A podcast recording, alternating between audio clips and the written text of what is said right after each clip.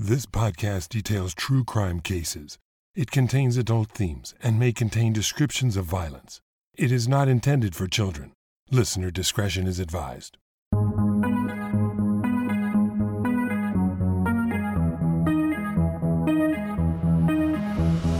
Thank you for joining me for today's episode of Once Upon a Crime. This is part two of a two part episode, so if you haven't yet listened to episode 270, you'll want to start there. For those of you who have come back for part two, thank you.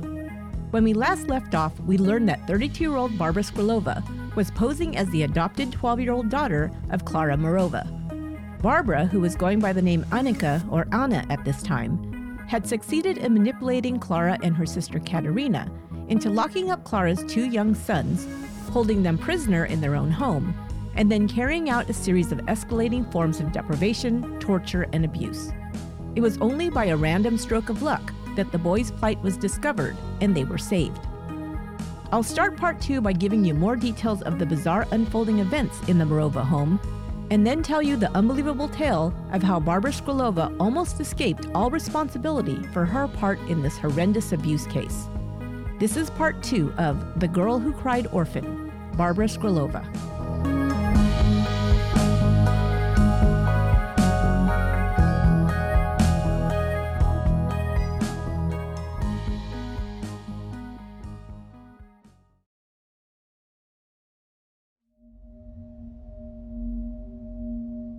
The new father who had inadvertently witnessed a little boy, without clothes, dirty, disheveled, and alone in a small dark room, like a caged animal, on his baby monitor, was named Edward Trudy. Trudy called the police to report the strange image he'd seen by chance on this video monitor, and just in case he lost the feed before they arrived, he recorded it. As the police reviewed the video, they deduced that the signal must have originated from somewhere nearby. If not, Trudy would not have been able to pick it up on his monitor. They began knocking on doors and inquiring of the neighbors whether a small boy was present in their homes. If they said yes, they asked to see the child to make sure all was well. When they reached the home of 29 year old Clara Mauerova, she answered the officer's inquiry by saying that the only child living in her home was her 13 year old daughter, Annika. The police, deciding to be thorough, asked if they might come in and have a look around. They most likely wanted to make sure this was not the child they'd observed on the video. A long shot, perhaps, but they wanted to be sure. Clara told them that her daughter was ill and, quote, developmentally delayed, and it would upset her greatly to have strangers, especially uniformed officers, enter the home. They thanked her for her time and left. However, when they returned to Trudy's house, he had something else to report. He had kept the video feed open and could hear when the officers arrived in the home of Clara Mauerova and their conversation with her. He distinctly picked up the audio of the police inside her house, verifying that the video signal was indeed coming from her home. Officers rushed back and demanded to be let inside. Clara protested loudly, but they pushed past her. They began searching the rooms downstairs and could hear the voice of what appeared to be a young girl from upstairs who sounded very upset and was wailing loudly officers came upon a locked door under the staircase. They asked Clara to open it, but she said she didn't have the key. She said the door had been locked since she'd leased the home over six months earlier. Officers called for assistance to force the lock open. While they waited, Clara Mauerova's sister Katerina arrived. Both women continued to protest loudly and demanded the officers leave. They were ignored. But when the men arrived to force the door open, Klara, Katerina, and Clara's 13 year old daughter, Anna, sat in front of the locked door and blocked it. Anna was an odd sight. Her mother said the girl was 13, but her behavior suggested a much younger child, almost toddler like. As her mother claimed, she appeared to be developmentally challenged. She babbled incoherently, crawled on all fours, and rocked back and forth while sitting on the floor. The two women and the girl were forcibly removed from the front of the door. The girl began kicking and scratching at the officers and had to be restrained. As the officers entered the dark room, they were first struck with the awful smell that emanated from within. The unmistakable odor of urine, feces, and vomit was overwhelming. They covered the noses as best they could and continued. They soon encountered the small pale boy that they'd viewed on Trudy's video. He sat calmly in the middle of this horrendous filth in the small dark room. They demanded that Clara identify him. She said it was her son, Andrzej. When they disgustedly inquired as to why she would keep him this way, she continued to berate them for entering her home and sticking their noses into her private affairs. She told them that it was none of their business and something they couldn't possibly understand. She became extremely upset, angry, and agitated, and began wailing incoherently. The police could get no further information out of her.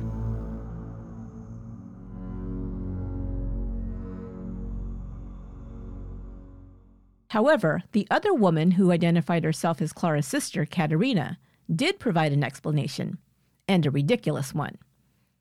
She said that her sister had moved into the house just a few months earlier, and that her nephew, Andrzej, a big fan of Harry Potter books, became enamored of the little room under the stairs.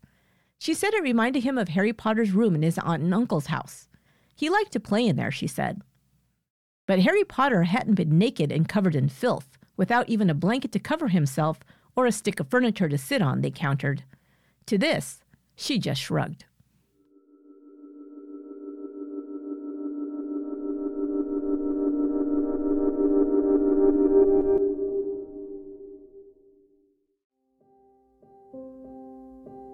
Andrzej was taken away to the hospital, and the women and the young girl were taken to police headquarters to be questioned.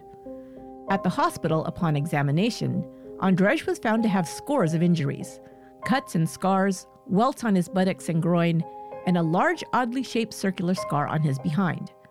He was dehydrated and underweight and extremely dirty. He was very quiet and recoiled from the touch of even the most gentle and nurturing nurses on staff. They approached him very cautiously and over time earned his trust. Meanwhile, investigators were compiling more information regarding the Mauerova sisters. They discovered that there was a third child who resided in the home. Clara had another son, two years older than 10 year old Andrzej. Jacob was at school when the house was raided. Andrzej, the sisters said, was not enrolled in public school because he had a hearing problem and was homeschooled. Later, it was determined that Andrzej's hearing was perfectly normal, and investigators were extremely skeptical that any schooling had occurred in their home. Jacob was sent for and examined as well. He had similar injuries as Andrzej, but not as many or as severe. He was cleared by medical staff and he and the girl Annika, whom investigators had identified as Clara's adopted daughter, were both taken to a children's shelter in Brno to be cared for. While Andrzej was recovering in the hospital, investigators began carefully questioning his older brother.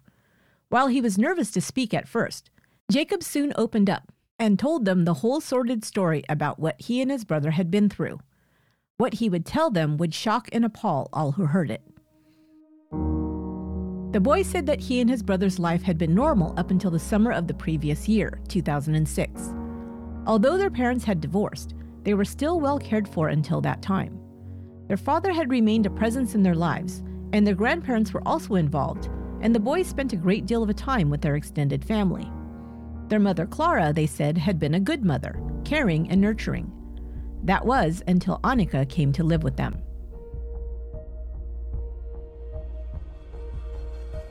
Their mother had grown fond of the orphan girl after being introduced to her by their aunt Katerina.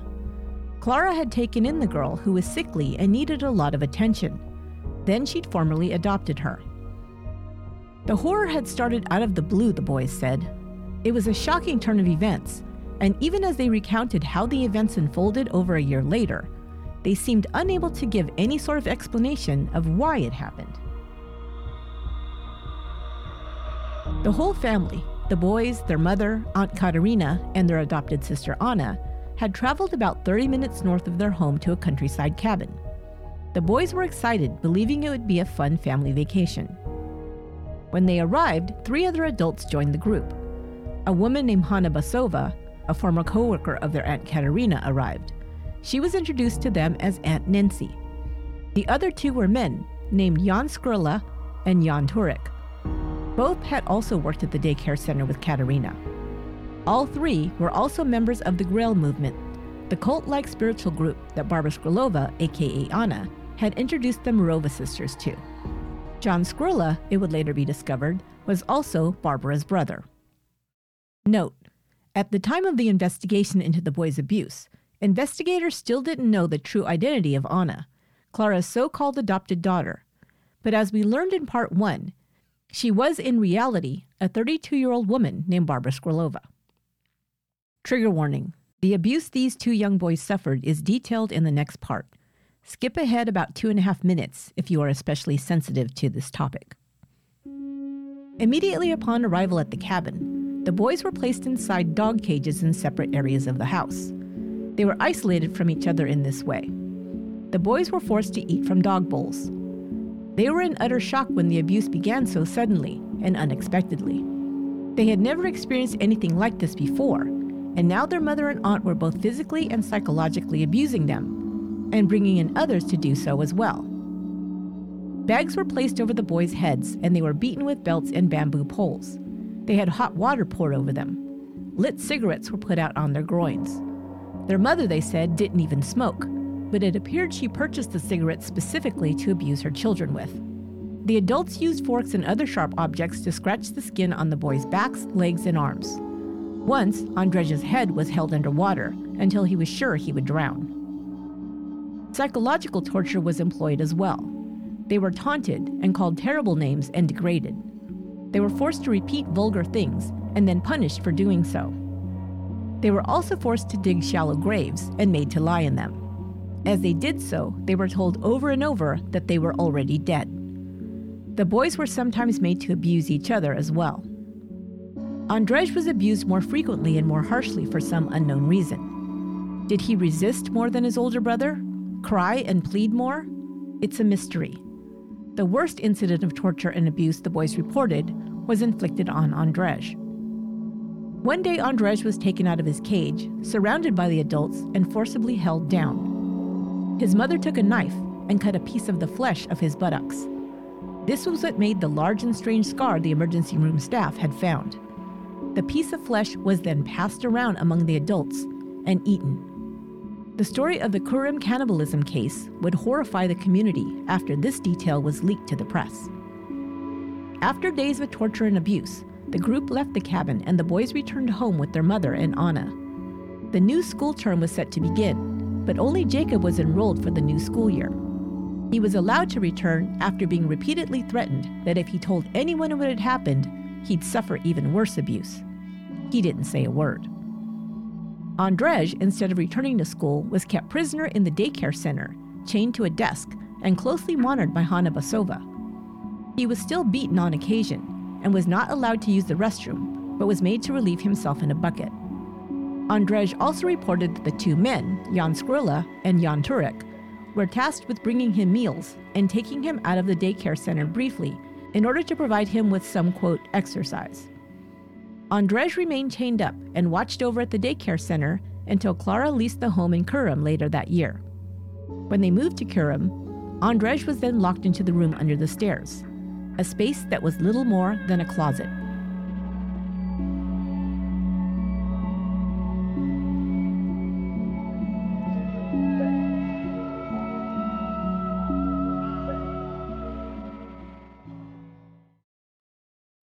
So, what was the motivation for the abuse of the boys?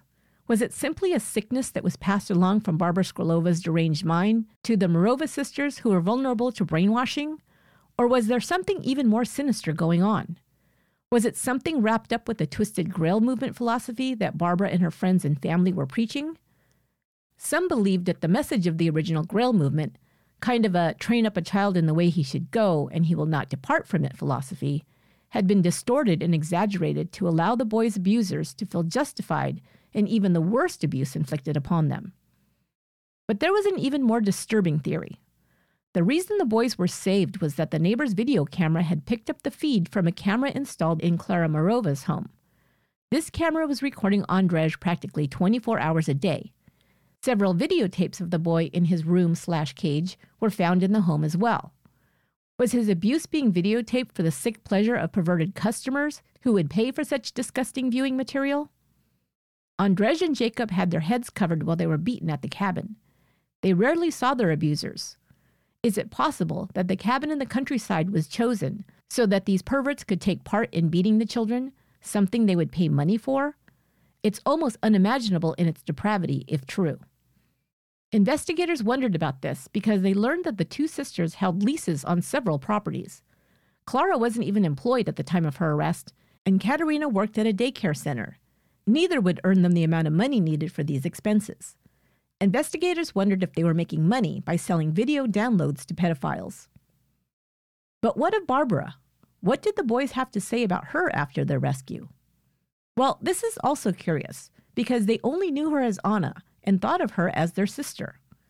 They not only professed to care about her, they almost seemed to hold her in reverence. The boys often repeated that their sister was, quote, special. When asked what they meant, they answered that she was, quote, chosen by God. One example reported about their high regard for Anna was demonstrated to investigators when the boys said that the adults would sometimes ask them to make a choice. They were told that Anna would be subjected to three lashes with a leather strap, or if they wished to spare her from this, they could receive the lashes themselves. They almost always chose to take the punishment for Anna. This, it appears, was all orchestrated by Barbara, aka Anna herself, or perhaps in conjunction with other Grail members. The whole sordid story seems to be a mashup of religious zealotry, mental illness, child exploitation and abuse, and narcissistic personality disorders. There may be other facets to this horror show as well, but I can't really name them right now off the top of my head. It's just too crazy. And speaking of Barbara, aka Anna, what became of her after the boys were discovered? She was still believed to be a 13 year old girl who was physically, mentally, and developmentally challenged when she was placed in the Children's Center. Hospital staff, as well as social workers, attempted to examine her to see if she had suffered any abuse as the boys had, but she pitched such a fit every time anyone came close to her that it was impossible. Of course, number one, she was playing the role of a special needs child with emotional outbursts, so that was part of the act. But number two, she also couldn't let anyone examine her and discover that she was not, in actuality, a barely adolescent girl. But she could only pull this off so long, right? So the next thing we learn is that just days after being taken to the Children's Center, Barbara disappeared. A large scale search was conducted for her. No one believed that a girl with her disabilities could have escaped on her own, and they feared she might have been carried off by members of the weird cult her mother belonged to, or someone worse. Even though the woods surrounding the area was searched grid by grid, canine trackers were employed, and every local police jurisdiction was alerted, no trace of Anna was found. But DNA was extracted from the clothing she left behind, which would later help to determine her true identity. In the meantime, her photo was broadcast in the media in hopes that someone may have seen the girl and call in a lead for investigators. Of course, it was reported that this girl was connected to the case of the abused boys and their mother Clara and Aunt Katerina, who were being held on suspicion of child abuse. Former coworkers of Katerina's noticed something strange. The adopted daughter of Clara looked an awful lot like a woman they knew by the name of Barbara Skrlova. She had also been hired to work at the daycare center and had once shared an apartment with Katerina. They informed investigators of this, and investigators pursued this new avenue in the case. They began looking into the adoption of Anna and could find no official records of her birth, education, or anything else. Everyone who had been said to vouch for Anna's story about being an abandoned child turned out to be fakes and liars.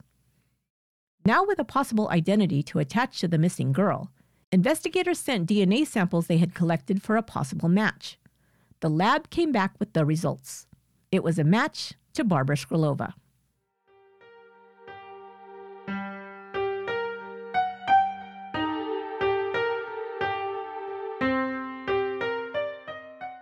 At this point, Barbara Skrlova had no charges against her, but was simply a person of interest the Czech police wanted to question about the boy's case.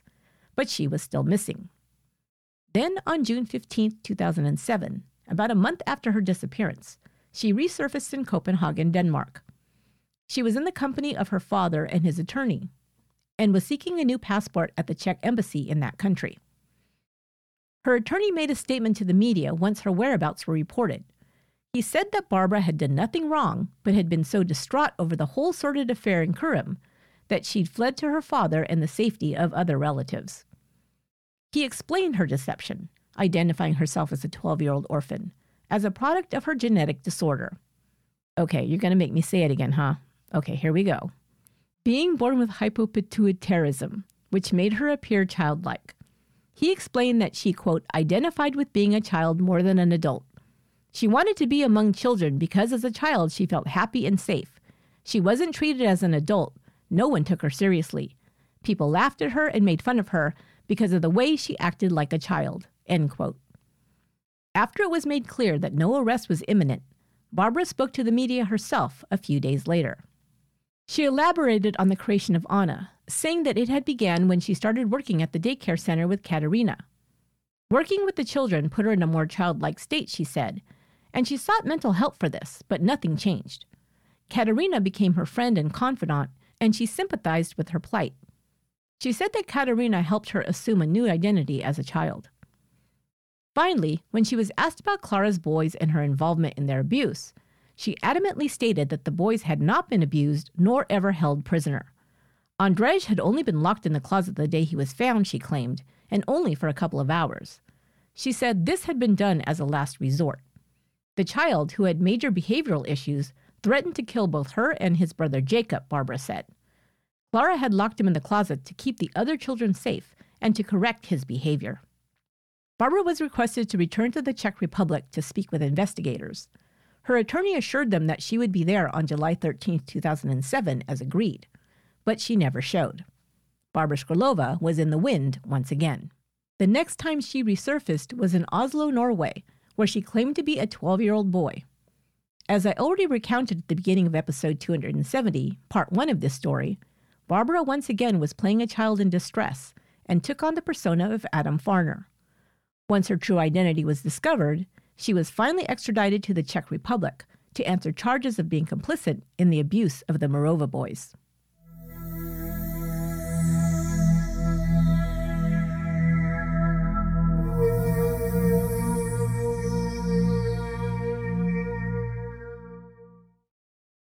While investigators couldn't prove that Barbara had taken part in the abuse of the boys, she was being criminally charged as an accessory, since as an adult, she had failed to report the abuse. She was charged and held without bail on February 11, 2008. Now her story changed, and she said she was also physically and psychologically abused by Katerina. She said she was forced to pretend to be Anna. She claimed that she had also been locked up like Andrzej. Katerina had easily controlled her, Barbara claimed, because she was dependent on her due to her, quote, epilepsy and mental illness. Katerina controlled her by injecting her with drugs and force feeding her other medications that made her brain hazy. She became brainwashed into believing she was Anna, she said, and then was presented by Katerina to Clara as an orphan. Clara had been convinced by Katerina to adopt her, she said. Why did Katerina want Clara to adopt her? Barbara claimed it was to, quote, sell her to evil men that do ugly things to children, end quote. But the authorities weren't buying it. All three women, Barbara and the Mauerova sisters, were indicted in April of 2008. At trial, all three women tried to point the finger at each other. Clara and Barbara both claimed to have been brainwashed by the Grail movement, specifically at the hands of Barbara's father, Joseph. Clara testified that it was Joseph that would send her texts with instructions on how to torture her sons. In the end, all three women were found guilty to various degrees. Katerina was said to be the main instigator of the boy's abuse and was sentenced to 10 years. Clara was believed to have been brainwashed by her sister and Barbara, but as the mother to the boys, she was given nearly as long a sentence as Katerina, nine years behind bars. Barbara was convicted of aggravated cruelty and sentenced to eight years in prison. However, she would serve only five after her attorney successfully argued that her, quote, psychological welfare had suffered greatly during her incarceration. But as a condition of her release, Barbara was ordered to serve five years probation. The other adults, Hanna Basova, Jan Skrla, and Jan Turek, were also found guilty and sentenced. Basova and Skrla to seven years, and Turek to five years in prison.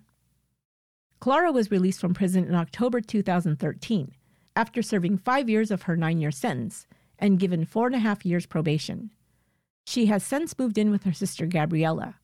She is allowed visitation with her sons, who at the time of her release were 14 and 16, but is prohibited from living with them. Their father sought custody of the boys, but was frustrated in his attempts because he was unemployed. His mother became the boys' legal guardian, and they resided with her. Katerina was released from prison in June 2014. She remains estranged from her family, and her whereabouts are now unknown. Barbara Skrlova has also kept a low profile after her release. It's believed she is still living in the Czech Republic, but has not been seen in the public eye for several years.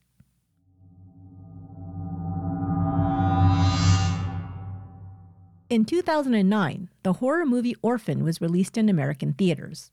Orphan, which became a franchise after a second movie, Orphan First Kill, was released in 2022, is loosely based on the Barbara Skrlova case. In the movie, Esther, a nine year old orphan from Russia, is adopted by a couple with two young children. Over time, Esther's behavior becomes disturbing, and the family starts to suspect she may have played a role in the house fire that killed her original family. As she becomes more dangerous, it is revealed that she is a 33 year old woman born with hypopituitarism. It is also discovered that she has murdered at least seven people, including the last family who adopted her. Like they say, truth is stranger than fiction. That will do it for this episode of Once Upon a Crime. Can you believe that the first month of 2023 is already coming to a close? We hope you'll join us again next month for a brand new series. This one is a super dark, creepy case, perfect for those long winter nights. So make sure to subscribe or follow Once Upon a Crime so you won't miss it. Would you like to receive text updates from Once Upon a Crime? You can get true crime trivia, event info, giveaway offers, and more by text. You can opt in by texting OUAC to 408 676 1770. That's the letters OUAC to 408 676 1770. Once Upon a Crime is written and produced by me, Esther Ludlow. My research and production assistant is Lorena Garcia. Additional research and outline for this episode was provided by Emma Battaglia. Until next time, be good to one another